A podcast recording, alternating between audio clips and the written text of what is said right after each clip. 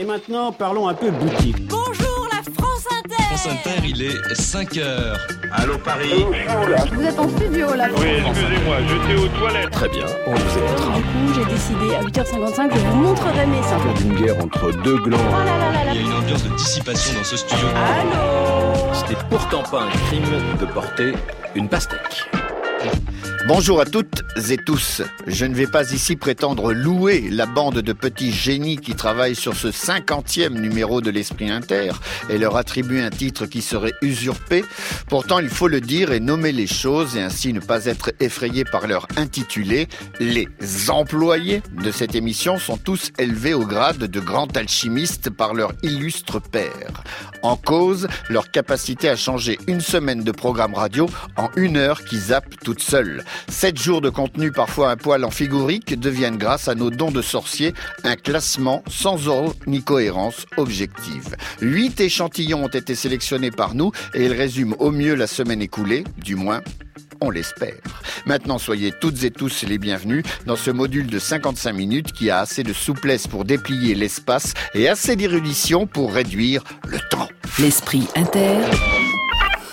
Mathias de Guel. Nous le savons depuis hier soir, la France a élu pour la 87e fois son ambassadrice de beauté, de charme et de QI, n'excédant jamais leur tour de tête. Oui, mesdames, oui, messieurs, la France a élu sa Miss. Immédiatement, s'il y a Miss, il y a scission.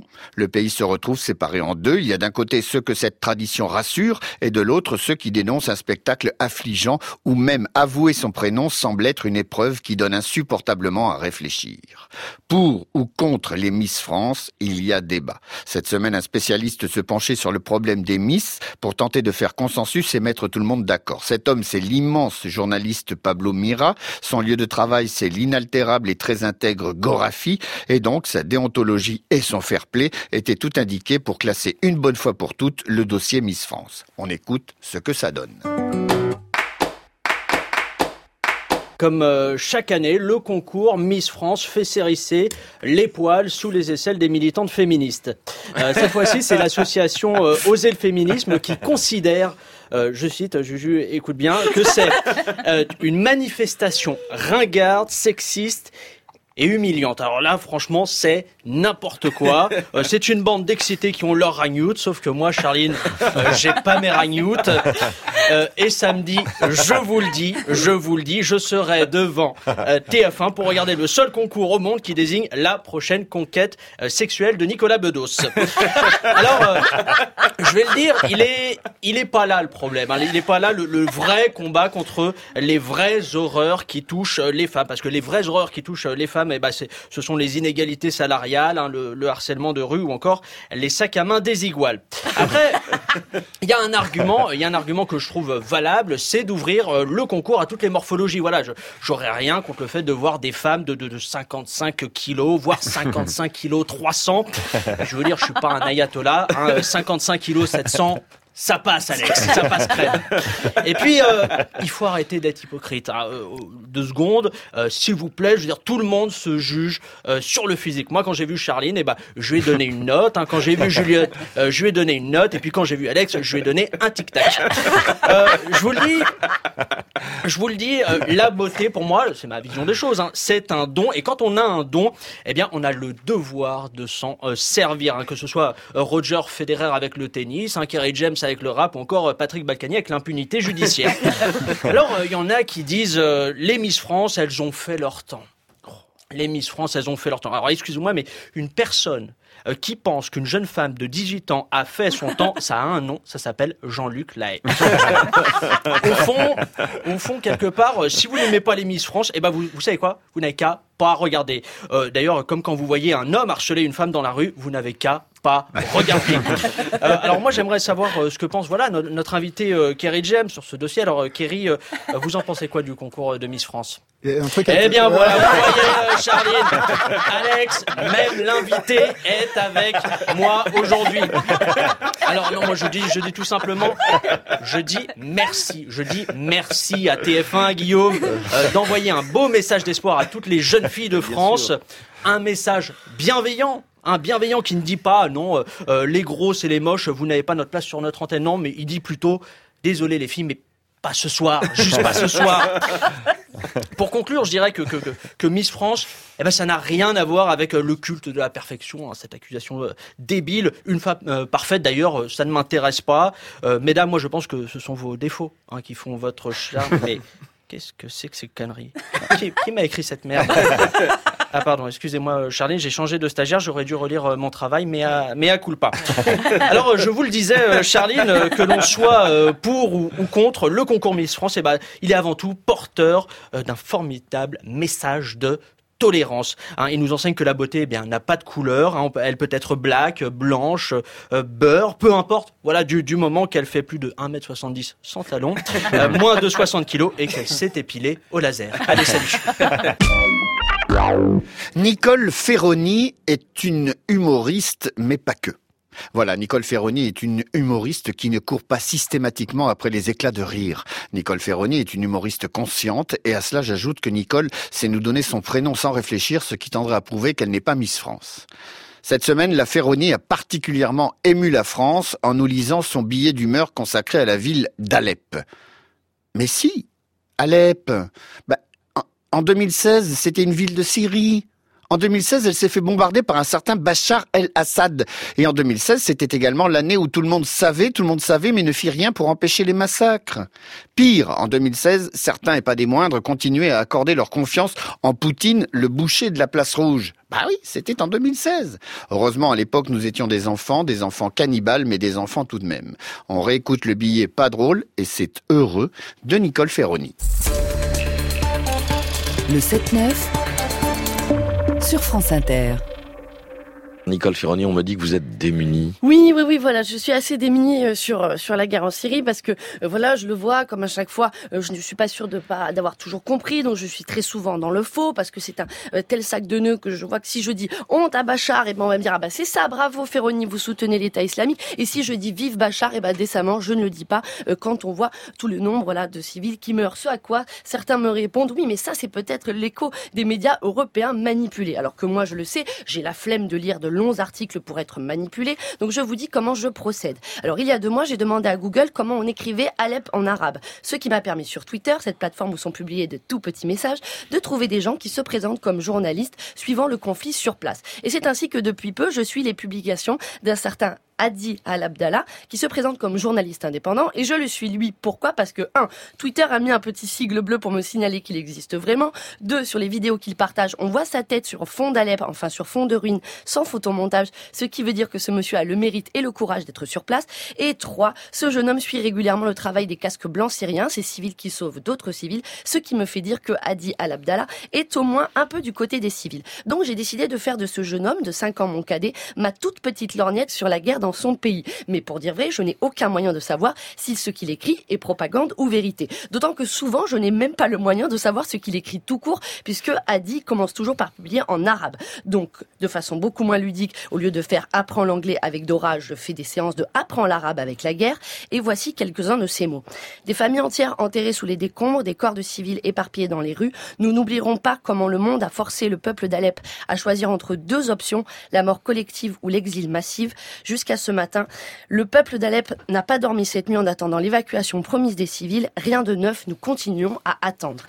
Mais c'est vrai, ce sont ces mots, et moi je n'ai rien de concret pour en parler. Non, moi la seule chose que j'ai de concrète chez moi, euh, c'est un vieux guide du routard, guide du routard que mon papa a utilisé quand il est allé en Jordanie et en Syrie en 2006, et voilà ce qu'on peut y lire sur Alep. À 350 km de la capitale, Alep est la deuxième ville du pays, une des grandes cités mythiques de ce monde. Mais grosse bagarre entre Alep et Damas pour le titre envié de la plus ancienne ville n'ayant jamais cessé d'être habitée. Pour dormir, l'hôtel Anadi, tranquille et très propre, propose des chambres roses confortables, TV, frigo, air climatisé, qui s'organisent autour d'une terrasse jaune et ensoleillée.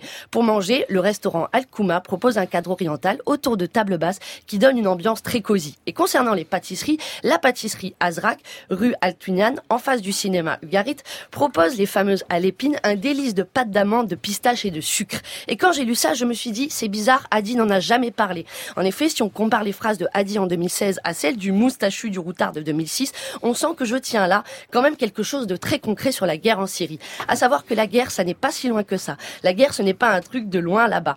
La guerre, la guerre, ça peut avoir des allures d'un ici et de maintenant qu'on prend, qu'on fracasse. C'est prendre un présent et le réduire en cendres. C'est remplacer le cosy par la terreur. Mettre un chaos qui ne laisse plus aucune place à la douceur, pas même celle des pâtisseries. Car la guerre avale toutes les couleurs et met du noir à la place.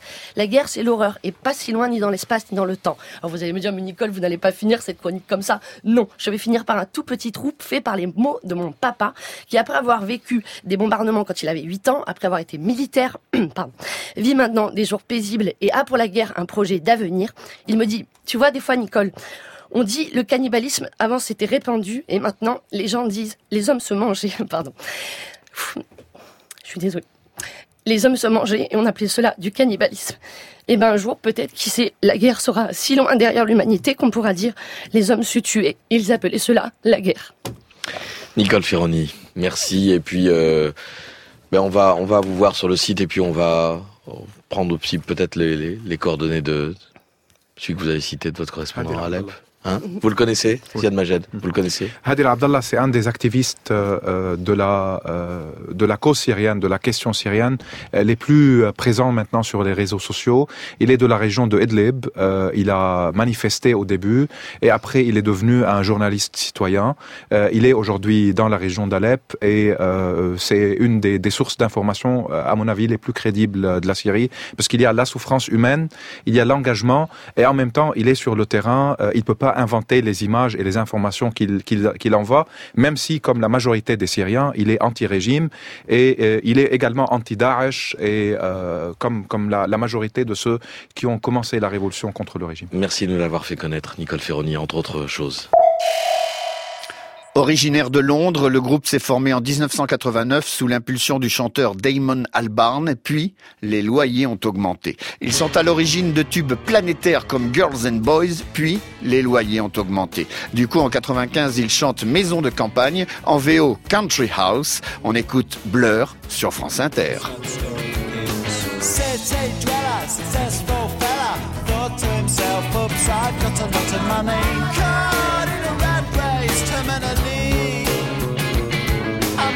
Professional cynic, but my heart's not in it. I'm paying the price of living life at the limit. Caught up in the centuries, anxiety. Yes, it plays on on. Lives in a house, very big house in the country.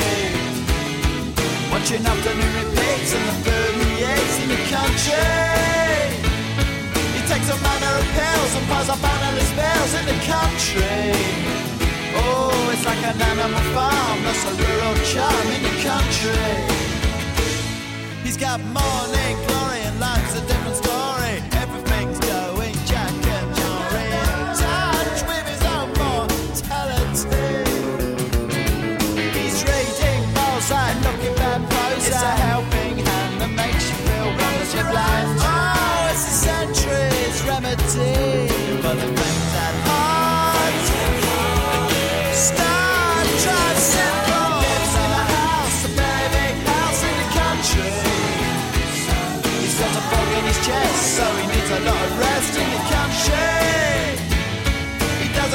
smoke, laugh, takes herbal baths in the country. Fish should come to no harm on the animal farm in the country. In the country. In the country.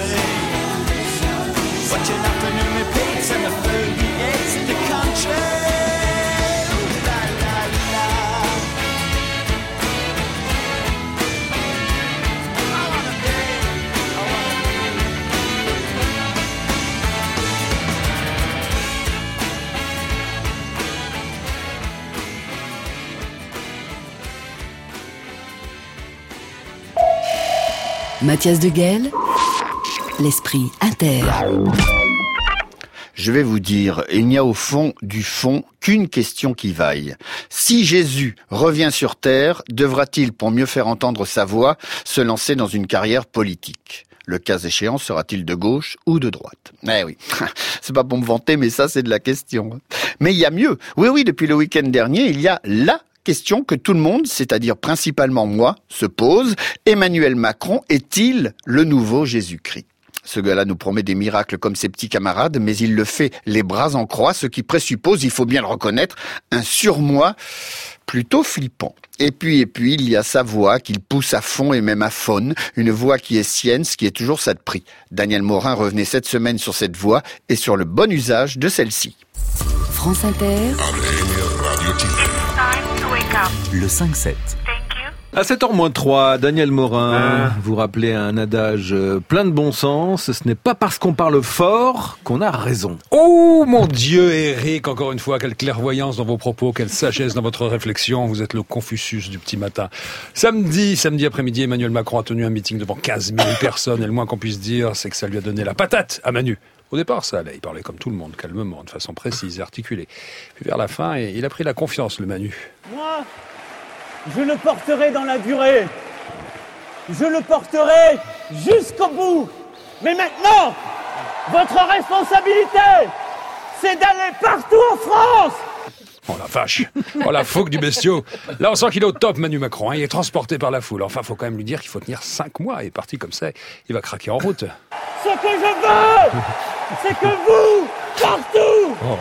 vous alliez le faire gagner. Oh la vache, quelle violence, quelle hargne. Si tu prends le discours à ce moment-là, tu te dis merde, il a déclaré la guerre à quelqu'un. C'est pas possible. Non, mais objectivement, personne parle comme ça. C'est flippant. Vous imaginez Eric Delvaux qui se met à la mode Macron? Maintenant, je veux la météo La météo, bordel Je veux une belle météo, une météo qui rassemble Il faut pour la France, c'est une météo qui donne du soleil, mais pas que Je veux de l'orage Il faut pas mentir aux Français, il faut leur dire « Putain, je suis pour une météo qui parle à tout le monde, avec de la pluie, du vent, de la neige, et même des cyclones !» Ah bah ça donnerait ça, la mode Macron, hyper agressif Et encore, je me suis trouvé léger hein, quand on a la fin du discours de l'ancien ministre de l'économie. Croyez-moi, on se fait pipi dessus. Parce que c'est notre projet. La République. Vive la France. Oh le malade mental Je sais pas ce qu'il a pris avant son discours Manu, mais j'en veux bien un petit peu pour le week-end prochain. hein. Heureusement qu'il va pas aux primaires de la gauche, il leur pèterait tous la gueule énervé comme il est. En même temps, en parlant comme ça, tu galvanises tout le monde. hein. C'est peut-être comme ça qu'il aurait dû faire son discours de « Je me représente pas », François Hollande. Ça aurait eu une autre gueule.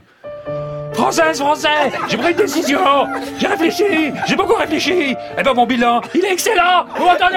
Il est excellent mon bilan. C'est pas une raison pour la prochaine élection. Je me représente pas. Vous avez entendu? Je me représente pas. Vive la République, vive la France. Waouh, avec un discours comme ça, personne voulait qu'il parte. Sa cote de popularité remonte en flèche. Il était réélu en mai, c'est sûr. Oh là là. En tout cas, j'en connais un autre. Il aime bien lui aussi quand ça gueule, quand ça envoie, quand ça vocifère. Celui qu'on surnomme Le hurleur de l'info, le jappeur de l'actu, l'aboyeur de l'interview, Patrick Ah Cohen Qui à 8h va recevra qui veut pour parler de ce qu'il veut C'est lui le patron Vous allez perdre votre voix, vous aussi. euh. Merde Donne-moi, foutez-moi la paix Je fais ce que je veux Bon, on va prendre un peu de distance, un peu de calme avec vous. Salut Patrick Cohen. Bon ouais ça Patrick, est-ce qu'il est là, Patrick? Mais oui, il est là. Ah mais oui, toujours là. Il a couru, mais il a écouté euh, Daniel Bon. Morin, Il n'a plus de attiré voix. par les cris. Il fut un temps assez reculé où quand vous étiez malade, on faisait venir un homme médecine qui exécutait en guise de remède des danses invocatrices et psalmodiait des borborigmes incompréhensibles au dieu guérisseur. En somme, la médecine était étroitement reliée à ces deux disciplines artistiques que sont la danse et le chant. Maintenant, on peut imaginer que les arts soient guérissants, que la simple vue d'un tableau de maître vous retire immédiatement la migraine, qu'un concerto pour mandoline soigne vos rhumatismes et que n'importe quelle mycose disparaisse sous les coups de marteau d'un sculpteur sur marbre.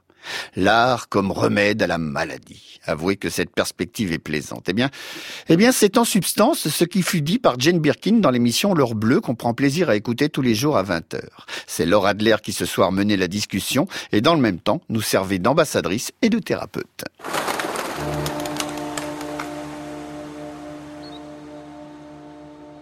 Vous avez conservé des amitiés comme ça avec Marianne Faithfull, avec Simon McBurney. Il y a toute une constellation comme ça de d'artistes euh, qui continuent à vous nourrir et vous, vous n'êtes jamais blasé. Vous avez, je vous rencontre souvent au théâtre, euh, je sais que vous écoutez beaucoup de musique, je sais que vous lisez énormément, comme si vous étiez toujours en recherche. En recherche de quoi, Jane Birkin? Je trouve que c'est peut-être les arts en général sont vraiment des, des remèdes contre la tristesse. Je pense que c'est, s'il y avait une chose que j'aimerais faire, c'est pour ça que c'est, j'aime beaucoup faire ces petits concerts parfois, à droite, à gauche, mais c'est vrai que si tu peux faire penser à autre chose aux gens pendant une heure, une heure et demie, je pense que ça fait énormément de bien, rien que de pas penser à autre chose. Quand euh, j'étais particulièrement triste, je m'en souviens que je partais, je voyais trois films par jour avec Gabriel. Je partais au théâtre le soir, j'ai vu absolument tout, et ça m'emmenait ailleurs. Et parfois, j'ai un regret que c'est pas plus accessible pour d'autres personnes. J'aimerais prendre la main à plus de personnes pour dire que dans les théâtres nationaux, par exemple, parce que moi non plus, je ne savais pas que ça existait. Moi non plus, je ne je suis pas un connaisseur de, de grands auteurs. Il, m'a fallu aussi qu'on me ma main. J'ai j'ai Michel Fournier qui a pris ma main, qui qui m'emmenait avec lui parce que c'était son métier de, de voir toutes les pièces de théâtre et, et il m'a appris tellement de choses et, et si c'était possible à, l'hôpital à Vicenne où je, je passe souvent beaucoup de temps, j'ai le temps pour voir que si c'était possible, j'ai eu, j'avais une idée de, de demander au Louvre de faire des photocopies de absolument tous leurs euh, chefs-d'œuvre, de, voilà, si c'était possible, pendant que vous attendez misérablement les extraits ou des, des radios ou des toutes sortes de misères, si c'était possible de contempler le visage de Rembrandt, vieux homme, vieil homme, eh bien, c'est un soulagement, c'est un autre être humain qui a souffert lui aussi, qui a, et, et, et des beautés que moi je peux voir parce que quelqu'un a pris ma main pour m'embarquer pour voir les expos qui sont magnifiques. Ben, tu as envie que les autres le voient. Et, photocopie, ça, ça, ça coûte rien du tout. Donc si on le punaise partout euh, dans les hôpitaux et puis si on les vole, tant mieux. Et je pense que c'est c'est quelque chose qui est bon, qui qui est bon pour le moral. Mon frère avait une longue, longue photocopie de Hieronymus Bosch. Donc assez, assez terrifiant, les oreilles transpercées par une aiguille, etc. Mais il le mettait très très bas. Comme ça, tous ses enfants, quand ils trottaient de chambre en chambre, ils avaient tout cette chef-d'œuvre en longueur qui faisait tout le long. Eh bien, nous aussi, on se mettait à quatre pattes pour regarder le tout.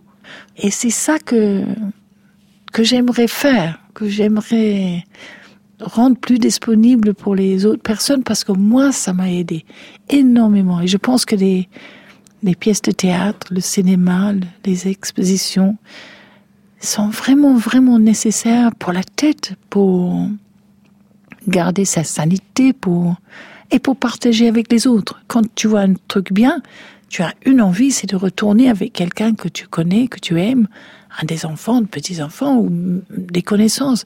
J'avoue que c'est un, un petite flatterie aussi quand tu vois une pièce de théâtre et tu embarques quelqu'un pour le voir et après il dit ah quelle merveille. C'est vrai que c'est très gratifiant, mais c'est c'est ce que j'aurais aimé faire. Elle est bien, Jane.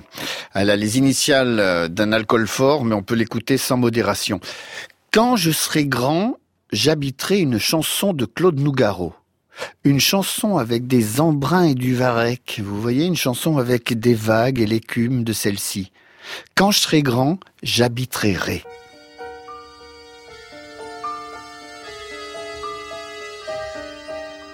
Dans l'île dorée, ma belle adorée, je t'emmènerai bientôt au mois le plus tendre, le mois de septembre, où l'on peut s'étendre bien seul, regardant la plaque des flots et les flaques que les soirées laques d'argent. Regardant les teintes allumées, éteintes d'une toile peinte par un génie clair.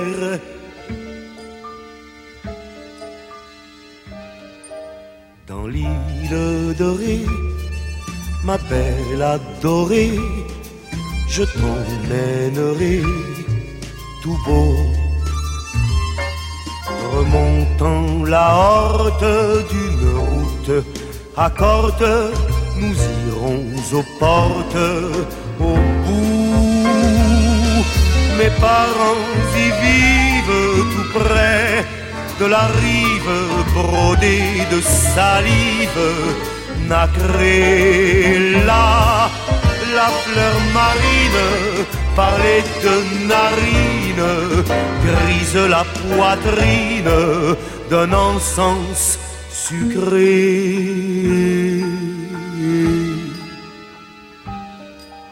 quand la lune brûle l'îlot majuscule dont intinabule les ports. Sur les pierres vieilles, je nous appareille de phrases vermeilles partons. Nous jetterons l'encre dans le flacon d'encre d'une nuit qu'échancre là-bas. Le phare sirène du cap des baleines, tournant la rengaine d'amour d'au-delà.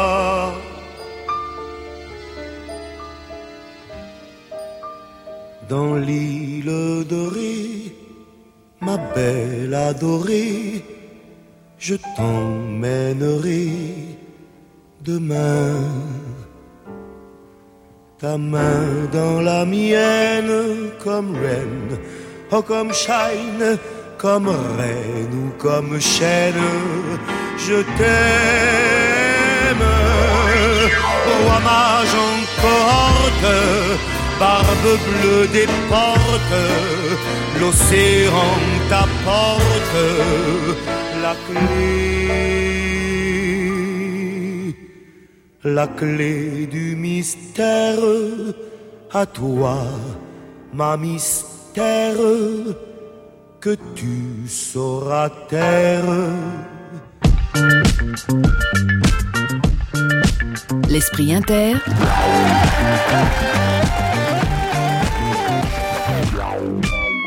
Mathias de Guel. Nous sommes le 18 décembre et quelque chose me dit que dans 12 jours précisément, on va tous se souhaiter la bonne année et surtout la santé. Surtout la santé. Cette sacro-sainte santé sans cesse sur le billot des politiques, prête qu'elle est à être découpée en tranches toujours plus coûteuses. Seuls les riches auront le droit de respirer à plein poumon, d'avoir un encéphalogramme qui danse le zouk et une espérance de vie qui dépasse celle d'un rat de labo. C'est tendance, et c'est même dans les tuyaux, le billet de 100 euros est voué à remplacer tôt ou tard les antibiotiques. Tout ça, Guillaume Meurice l'a bien compris, mais cette semaine dans l'émission de Charline, si tu écoutes, j'annule tout, il n'était pas question d'exposer son avis à lui, mais bien votre avis à vous. Micro en main, il tentait d'ausculter votre point de vue et ça donnait ceci.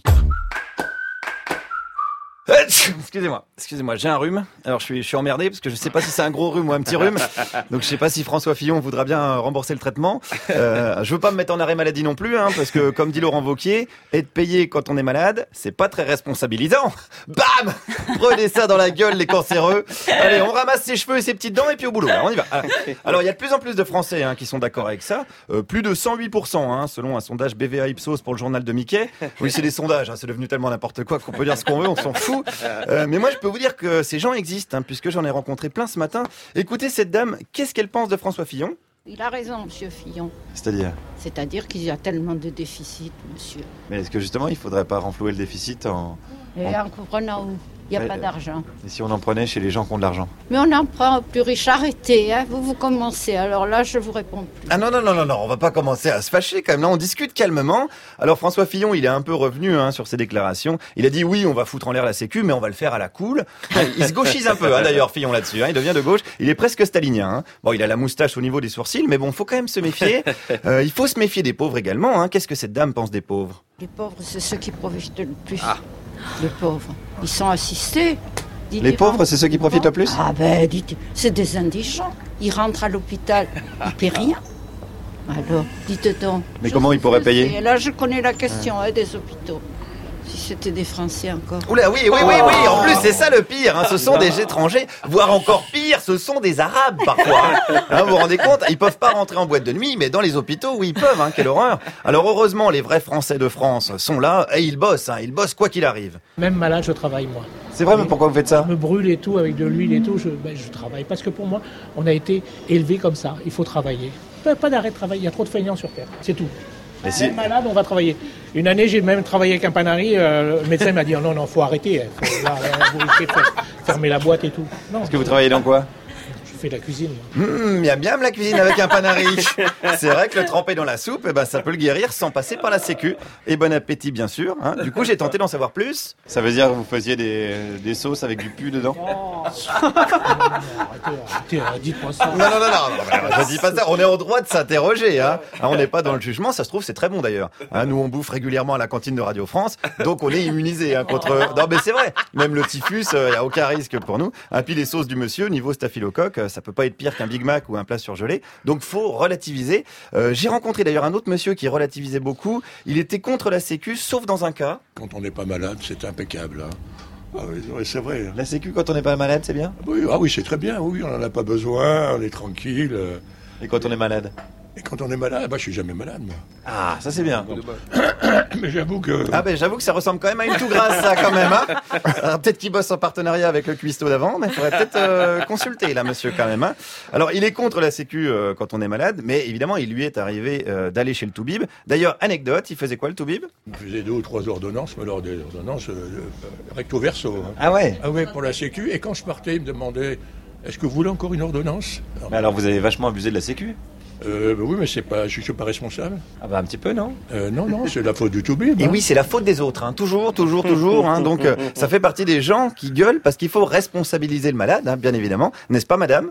Oui, moi je suis plutôt d'accord parce qu'en fait je trouve que chacun devrait participer. Il y a une surconsommation médicale Mhm. et chacun devrait participer un petit peu à mettre un peu de sa poche et ne pas aller chez le médecin pour un oui, pour un non. Et Vous pensez qu'il y a de l'abus à ce niveau-là? Oui, ah oui, nettement, très nettement. Parce qu'il y a aussi beaucoup de gens qui se soignent pas, il paraît. Parce qu'ils n'ont pas les moyens. ou- Bon, écoutez, c'est très orienté vos questions, donc euh, j'arrête là. Oh non, non, moi, moi, des questions orientées, ça s'est quand même gonflé. Non, non, moi, je voulais juste rappeler qu'il y a en effet des gens qui n'osent pas accéder à leurs droits. Alors peut-être, attention, je dis, je dis peut-être parce qu'il y en a d'autres qui les culpabilisent sans arrêt. Est-ce que peut-être c'est une injustice, ça, madame, non? Il y a des inégalités partout, de la justice partout, tel est le monde. Hein. Euh, qui en est, qui n'arrive pas à accéder aux soins, c'est très triste, mais voilà.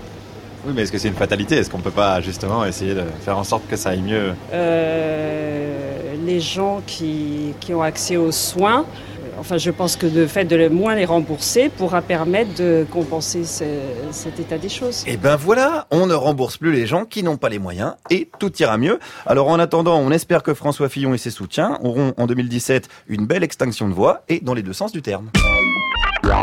L'histoire de France s'apprend dans les livres, nous le savons, mais aussi, aussi dans les albums Panini. Dans cette brochure où nous collions les portraits des joueurs de la planète football, nous pouvions à loisir comparer les taux de mélanine que conféraient les bronzages et les origines des footballeurs. Du rose clair au marron foncé, c'était un dégradé de couleur qui en disait sur notre capacité à recevoir l'autre. N'en déplaise à certains apôtres du grand remplacement, le foot est quand même plus beau quand l'uniformité du maillot est contrecarrée par les différentes couleurs des pigments de l'épiderme. Dimanche dernier à 18h15, l'émission L'œil du tigre se piquait de nous parler de foot et d'intégration. Voici ce que nous en avons retenu. Philippe Collin, l'œil du tigre sur France Inter. La France gagne sa Coupe du Monde. C'est génial, mais je viens de perdre mon klaxon, il marche plus tellement je klaxonne. On a pété les plombs, on a, on- on- on- tout le monde s'est laissé aller et c'était la fête sans incident. C'est rare ces moments où, où les gens se parlent, les gens se rassemblent comme ça et ça fait du bien, je veux dire. Euh, c'est ça la France. La diversité ne fait pas débat, ni dans la rue, ni chez les joueurs. Les Français descendent de chez eux pour manifester leur joie. La communion est totale, l'identification complète. L'équipe de France était un, un- un vrai mélange. Hein, Et quand je dis un vrai mélange, il y avait euh, le Guyanais, l'Antillais, l'Arménien, l'Arabe, euh, le Basque, euh, le Ghanéen. Et on s'appelait comme ça entre nous. Moi, on m'appelait le portugais, donc. euh, et Zizou, on l'appelait l'arabe. Oui, mais il est où le problème? C'est Robert Pires qu'on vient d'entendre à l'instant. Et il y a sans doute raison, non? Il est où le problème, Pascal Blanchard? Ça, qu'est-ce qui s'est passé pour qu'on puisse plus le dire? Il y a l'arabe, le portugais et, le guyanais. Il s'est passé deux choses essentielles, c'est que ces questions qui étaient de l'ordre de l'invisible au début des années 90 sont devenues omniprésentes parce qu'il y a eu 25 ans de Front National et de discours extrêmement prégnants dessus, qu'il y a eu une crise au cœur de la nation, qu'il y a une angoisse pour certains de voir une nation qui se métisserait et qui changerait. Donc d'un seul coup, ces termes ne sont plus neutres. On a cru que tout allait bien se passer, que le problème des quartiers populaires, le problème du chômage, le problème des jeunes qui n'étaient pas intégrés, ben l'équipe de France allait transcender tout ça. Même Charles Pasqua veut régulariser tous les clandestins en quelques heures. Vous imaginez, Charles Pasqua veut régulariser les... On se dit, ça va, la France change, c'est le bonheur. Et Jacques Chirac les embrasse tous sur le front. Enfin, tout va bien. La gauche et la droite sont unies. Il n'y a que le Front National qui grogne, mais qui n'ose même plus grogner. Rappelez-vous, on l'entend de moins en moins grogner. Il est seul, Jean-Marie Le Pen, quelque part, avec euh, cette vieille nostalgie. Et puis, d'une certaine manière, bah, tout ça cache une vraie problématique parce que ça ne règle rien. Ce n'est qu'en fait qu'une image. Certes, une image qui a gagné. Et ils ont le sentiment d'être pour la première fois représentés par cette équipe. C'est-à-dire que c'est aussi bien le jeune des quartiers bourgeois, le jeune de province du Cantal, le mec qui vient de Saint-Denis, qui dit bah il y a au moins un joueur qui me ressemble. Donc cette nation, pour la première fois, pour beaucoup, même aux Antilles, ça nous ressemble quoi. C'est nous, c'est nous les Français à travers cette équipe. Et quand on est unis, on gagne. Mais c'est même la naissance d'un mythe, hein. c'est le, le, le Black Totalement. Bomber aussi. Et parce hein. que certains ont besoin de ce mythe-là. Mhm. Les sociétés se donnent des mythes dont elles ont besoin. Les politiques ont tellement échoué sur la question de l'intégration en ce moment-là que d'un seul coup ils se disent Waouh, si le football allait nous sauver. Mhm. Mais pourtant, on aurait dû s'en méfier, Eric Enzo, parce que dans Black, Blanc, Beurre, euh, les Noirs sont devenus des Blacks, euh, les Oui. Arabes sont devenus des Beurs, et les Blancs restent des Blancs. C'est ce que raconte très bien le film. C'est-à-dire que dans le Black, Blanc, Beurre, le blanc, c'est la normalité. Ce C'est très étrange quand même. On aurait dû se dire déjà dès le départ, il y a un problème. C'est-à-dire que la France avait eu beaucoup de mal à reconnaître par des mots très clairs qu'elle était diverse. Donc il a fallu réinventer. Donc ce slogan, quelque part, pour la première fois, il posait des mots sur une réalité. Mais il était vachement ambigu en même temps. Parce qu'il colorisait la nation. Il y avait besoin de le faire. En même temps, si vous calculez bien, euh, beurre, ouais, mais il y en a qu'un. Donc c'était ambigu. On s'est dit qu'on l'avait jamais regardé comme ça. Et à ce moment-là, peut-être, on sort d'une époque et on rentre dans une autre. Une époque avait encore des vieux schémas coloniaux. On rentre dans le post-colonial. Mais comme personne n'a préparé le truc, on s'en sort avec Black Blanc Beurre. Personne ne s'est rendu compte qu'à ce moment-là se passait un moment d'histoire, en fait. Et que ce moment d'histoire-là, eh ben, il nous faisait basculer dans une autre dimension. Et on le voit aujourd'hui, un avant et un après 98. Mais le problème, c'est qu'un joueur de foot ne peut pas être l'ambassadeur de la nation. Il ne peut être qu'un des symboles sur le terrain. Mais il ne peut pas devenir du jour au lendemain le chroniqueur de, de- de- du récit national. Il ne peut pas devenir notre ambassadeur sur les quatre coins du monde. Non mais d'ailleurs, ce qui est drôle, c'est quand on regarde ces images aujourd'hui avec un peu de distance, parce qu'on a cette distance de l'histoire maintenant, on se dit, Waouh, comment on était décalé à l'époque, comment on était grave en fait, et comment en fait personne ne se rend compte, mais c'est en les voyant qu'on se dit le décalage entre la société réelle, cette équipe et les attentes de la nation. Et là, on... Mais du coup, ça veut dire que le, le sport est allé beaucoup plus vite Mais toujours, que la société. Ça, il y a deux domaines où vous voyez que ceux qui n'ont pas accès aux postes euh, importants dans la nation, c'est l'humour et Mhm. le sport. Pourquoi? Parce que bah, ils ont que ça. Parce que quelque part, on laisse en périphérie des postes qui comptent, ceux qui peuvent être accréés, parce que le meilleur, bah, celui qui court le plus vite ou ceux qui sautent le plus haut, bah, il arrive à réussir. Et celui qui fait rire, par définition, c'est le public qui décide. Mais pour être nommé ministre, amiraux, euh, général en chef, patron d'entreprise au 440, ah, c'est pas le même rapport là. La discrimination, elle existe. Donc vous ne prenez que ce qu'on vous laisse. Et en fin de compte, on Ce s'est qui donne compte. finalement Omar Sy, Jamel Debbouze et Zinedine Zidane. Et vous avez tout Voilà. Et on a une France Et, d'aujourd'hui. et- et d'ailleurs, qui sont les préférés en termes de personnalité Ouais. des Français Bien Parce qu'en fait, ils n'ont pu occuper que les espaces périphériques de la nation. Et c'est ça qui arrive en 98. Aussi bien dans la société civile avec ces artistes qui montent, c'est déjà la génération de Jamel d'une part, qui commence à arriver, et de l'autre côté, la génération Zidane, parce que simplement, c'est les seuls espaces qu'on leur a laissés. Samfa. Samfa est sans conteste la curiosité musicale du moment. Celui qui bosse notamment avec Drake et Kenny West vient de sortir un nouveau simple qui annonce qu'il c'est un album très prometteur. En attendant ce jour, France Inter vous fait découvrir le nouveau titre de Samfa. Il s'intitule Blood on Me.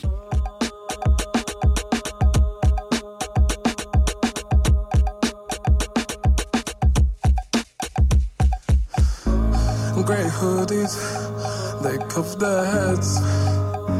I can't see their faces, I can't see, see, see, see, see. And They knew me, looks well my head. My heart was something drumming. No need, no need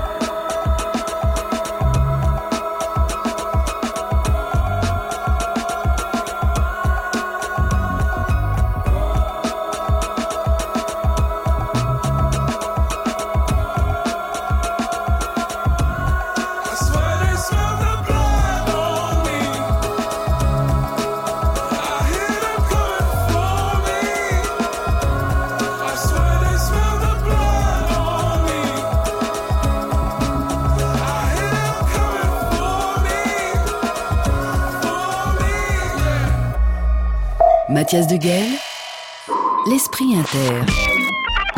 Vous êtes à l'écoute de France Inter, il est... Oh puis non, non, je donne pas l'heure. C'est dimanche, allez, oh, on se laisse vivre. Ce que j'aime dans l'émission Le Nouveau Rendez-vous, c'est cette capacité à nous émouvoir avec des artistes qui n'ont pas forcément la carte France Inter. Bon, je m'explique. Ce que je veux dire par là, c'est que il n'y a pas que Vincent Delerme et Dominique A dans la vie. Et punaise, tant mieux. T'imagines un monde où le libre arbitre serait d'avoir le choix entre A et Delerme Oh, la tristesse. Non, alors que là, avec le nouveau rendez-vous, nous ne sommes pas dans cette sorte d'uniformisation. Prenez cette semaine Laurent Goumard, le taulier du 22h minute France Inter. Il recevait Serge Lama. Le moins qu'on puisse dire, c'est qu'il est rare sur l'antenne, le Serge Lama. Musicalement, je vous en parle même pas. Mais même ses interviews, sa parole est presque accidentelle. D'où notre décision de revenir sur cet épisode du nouveau rendez-vous. Un lama, énervé, on va pas cracher dessus. France Inter. Le nouveau rendez-vous, Laurent Goumard.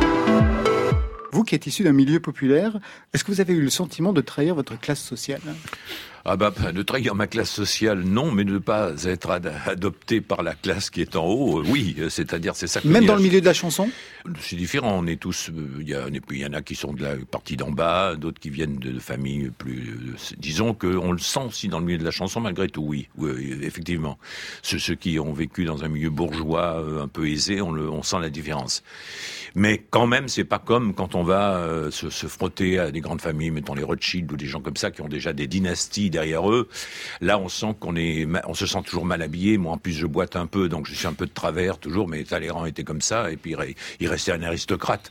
Et, et on sent tout de suite que même dans les compliments qu'ils vous font, on sent qu'on on n'est pas de leur milieu. Ils nous font bien sentir et bien comprendre. Et, et c'est ce que dit euh, vraiment en Cette chanson. la chanson. Et oui. c'est quelque chose que vous avez ressenti dans votre parcours? Ah, ah oui, oui, oui. Ceci dit, j'ai pas perdu mon temps dans les soirées mondaines parce que comme je faisais euh, autour de 250 et 300 concerts par an dans les années 70 et 80, ça me laissait pas beaucoup de temps Pour aller les- manger des petits fours chez les euh, Rothschild. Voilà, voilà, ou autre.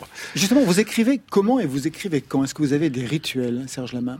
Bah, dans l'époque euh, où je, cou- où je courais les routes à ce niveau-là, pendant une vingtaine d'années, j'écrivais dans les voitures, j'écrivais dans les hôtels, j'écrivais partout, j'écrivais dans les gares, euh, et j'envoyais ça euh, à, ou à Yves ou à Alice. Yves était toujours là, puisqu'il Yves Gilbert et Alice Donard, ouais. Et, on- et, et Alice, elle travaillait chez elle, elle m'a envoyé une cassette dans une autre ville et tout. On a fait l'Algérie comme ça, on a fait l'Algérie, cette La chanson. chanson. La chanson Dont ne l'Algérie. voulez pas les pieds noirs. hein. dont ne voulez pas les pieds noirs euh, qui étaient autour de moi, oui. Hum.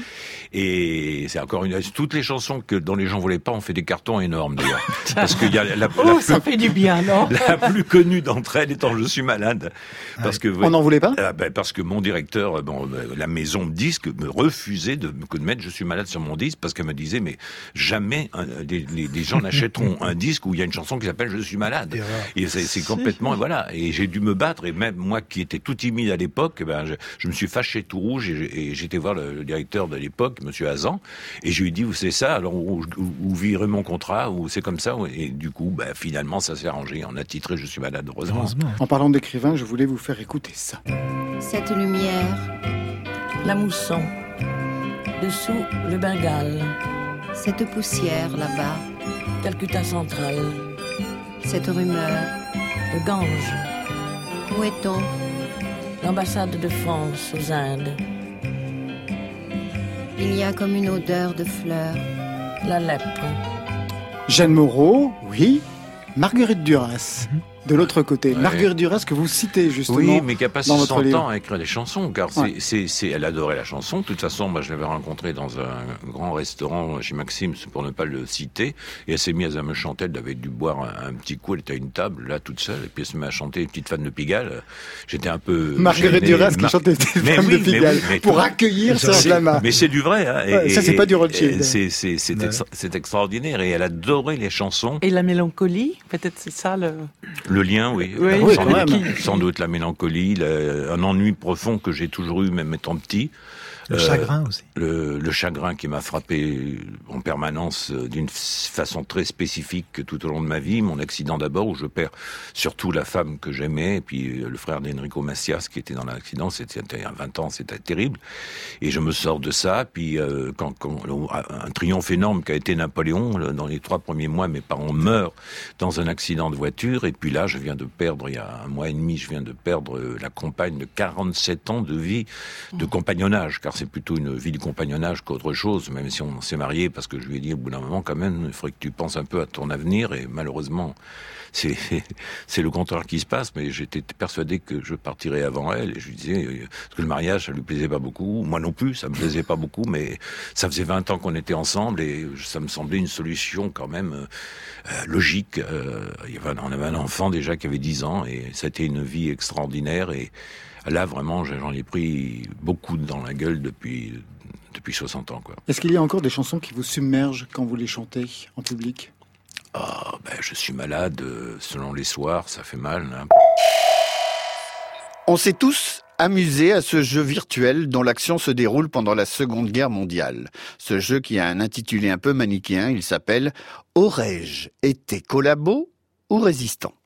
Alors, ça se joue pas à pile ou face. En revanche, on peut l'adapter à aujourd'hui. Nous ne sommes pas en temps de guerre, mais qu'importe, seul l'intitulé change. Aujourd'hui, ce jeu s'appelle Faut-il être solidaire des lanceurs d'alerte ou bien les lapider à coups de clous rouillés? Oui, parce que la sémantique a changé. Le résistant d'hier est devenu le lanceur d'alerte d'aujourd'hui. Voilà, le principe reste le même, diagnostiquer le mal avant la gangrène. Pierre-Emmanuel Barré, le seul humoriste à faire ses chroniques en apnée, l'a bien compris. Cette semaine, il nous offrait sa tribune où il était entre autres question de ceux qui les lancent, les alertes. Il était chez Nagui entre 11h et midi et demi. On le réécoute.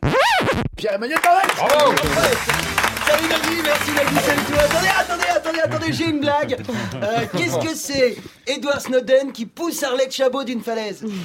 C'est un lanceur d'Arlette Bam Un zéro pour l'humour. Allez, assez rigolé. Euh, merci Tom, n'en fais pas trop. Euh, c'est l'heure de ma revue de presse et aujourd'hui, on va parler des banquiers sous acide. Jingle Emmanuel Macron, c'est très très bien. C'est comme un élève qui dit qu'il veut être délégué de classe pour défendre ses petits camarades, mais en fait, il veut juste avoir le droit d'aller au conseil de classe pour être avec les profs, parce que ce qui l'excite, c'est le pouvoir et les vieilles. Wouh Alors, Macron il est complètement perché. Il essaye de se faire passer pour un anti-système alors qu'il a bossé pour Rothschild et qu'il sort de 4 ans au gouvernement. Quoi. Le mec, le système, c'est lui.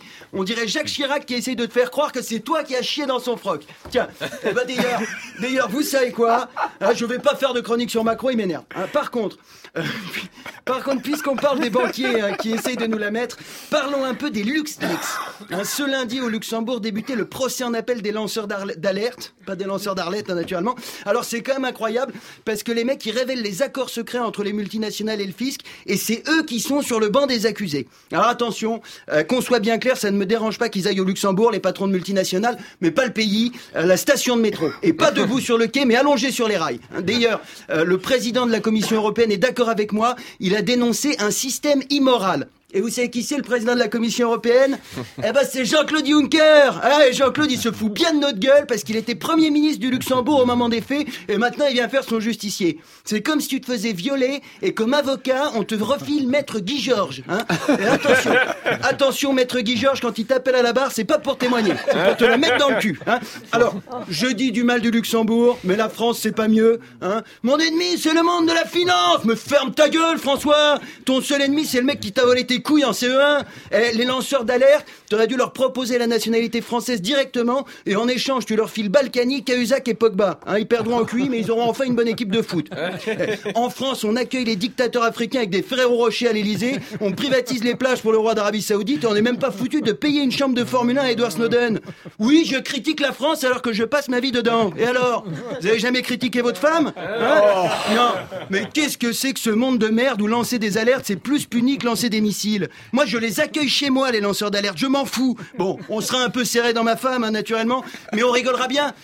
Tous les soirs on enverra des Snapchats à Juncker et Hollande pour leur montrer notre cul. Eh, L'évasion fiscale, ça coûte 60 milliards d'euros par an à la France et les politiques viennent chialer pour les quelques millions d'euros de la fraude aux allocs. C'est comme si tu te faisais revioler, hein, mais cette fois par 60 Guy Georges et toi tu portes plainte contre le seul Guy Georges innocent qui s'est contenté de manger un sandwich à côté de toi parce qu'il a fait une tache de maillot sur tes mocassins. Hein. Et alors attention les yeux, attention les yeux, vous allez voir comment on repousse très loin les limites de la fils de puterie. À, partir du 1er janvier 2017, nos frais bancaires augmentent de 13%. hein. C'est comme si tu te faisais re-revioler par 60 Guy Georges, mais en plus après, t'es obligé de leur essuyer la bite avec une lingette. hein. Putain, pardon, non, pardon, mais j'en ai marre. Moi, ça me fait chier. Venez, on dit que pour Noël, on coule les banques. hein. Ça, ce sera un joli cadeau. Le 24 décembre, on retire tout notre pognon, on met tout au crédit coopératif. Là, je peux vous dire que les banquiers et les politiques, ils vont se chier dessus. Ce sera un bordel magnifique. Alors oui, euh, on sera dans la merde jusqu'au cou, mais pour une fois, ils nageront avec nous. hein. Merci de m'avoir écouté.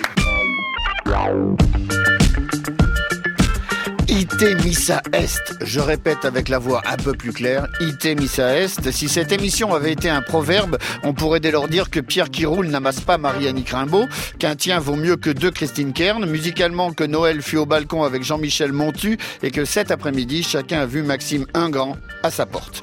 Les renseignements et tous les ingrédients de l'Esprit Inter sont à retrouver sur la page web de l'émission via franceinter.fr avec la possibilité de faire glisser votre souris sur les originaux des émissions pendant cette heure. Après le flash, Dorothée Barba vous présente Demain la veille. Aujourd'hui, son magazine futuriste vous balade dans un monde où le travail est un lointain souvenir. Je vous donne rendez-vous dimanche pro à 16h. Passez une bonne semaine sur Inter. Bye bye.